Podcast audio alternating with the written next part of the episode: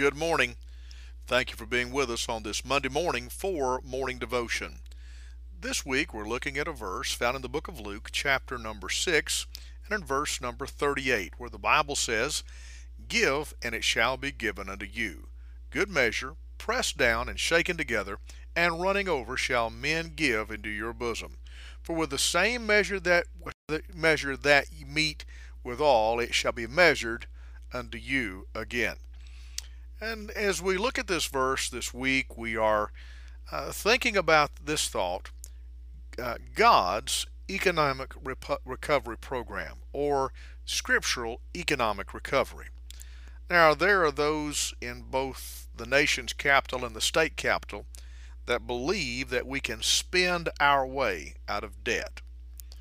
And the Bible teaches no such principle. Matter of fact, the Bible is very strong has a very strong opinion about debt and says to no owe man anything. And I realize that it's very difficult in these days, but that is the optimum to pay as we go. And yet, uh, there is a scriptural principle, though, that says that we can give. And as a result of that, men and God through men will give in return. And the Bible says, Give, and it shall be given unto you. And so that's the explanation here. You know, one of the first things that happens when, uh, you know, the economy tightens up and when things get uh, slow down is people stop their charitable giving. Uh, many agencies talked about this Christmas being one of the leanest contributions that they had ever seen. And, you know, that's a sad truth because uh, actually, when times get hard and things get bad, obviously charities uh, are called upon the most to fill in the gap. But not only that, uh, according to the principle of God's Word, uh, the our giving should be just the opposite. Uh, not just when we have excess or when we have uh, more than we need, but uh, when we're in need. We should not neglect to give. The Bible says, Give, and it shall be given unto you. The scripture says, good measure. Now, we don't uh, think too much about this today, but in a, in a bygone era, in the days of the country store, you'd go up and you'd buy things by the pound or you'd buy things by volume, uh, you know, by the cup of sugar and coffee and, and, uh, and oatmeal or whatever. You bought it by volume. And it was not uncommon that there, that there would be a measure and that measure would be dipped down into the sugar, the salt, the coffee, the whatever it was.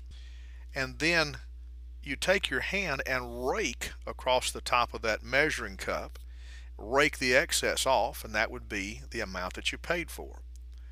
But you know, folks, uh, some of these unscrupulous uh, folks uh, realize that by dipping your thumb, putting your thumb on the bottom of your hand, you could actually make a little bit of an indent in the top of whatever it is you were buying and if folks weren't looking less than you actually paid for.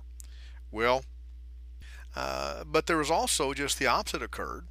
Uh, there were situations to where if uh, you know the store owner was a friend or, or he was a, he was a good fella, uh, sometimes he would round it off, and rather than raking it off level, he'd have a little bit of a of a mound to it, and that would be considered a good measure. Well, can I say it this way? The Bible says, "Give, and it shall be given unto you." Good measure. This is the evaluation of God's economic recovery plan. Measure. You see, the Bible says, For the same measure that you meet withal, it shall be measured unto you again. In other words, a whole lot of what we get is dependent upon what we give. And if we, the scripture says, if we sow sparingly, we shall also reap sparingly. And so I want to urge you to be very careful that when we tighten our belts and tighten our budgets, we're not becoming tight with the things of God. Of course, you owe your local church your tithe. And then, of course, your missions giving and your gifts above that. But remember that God's plan of economic recovery is give, and it shall be given unto you. Father, in the name of the Lord Jesus Christ, help us to look beyond things that seem uh, normal in this life and help us to see things as you see them. In Christ's name, amen.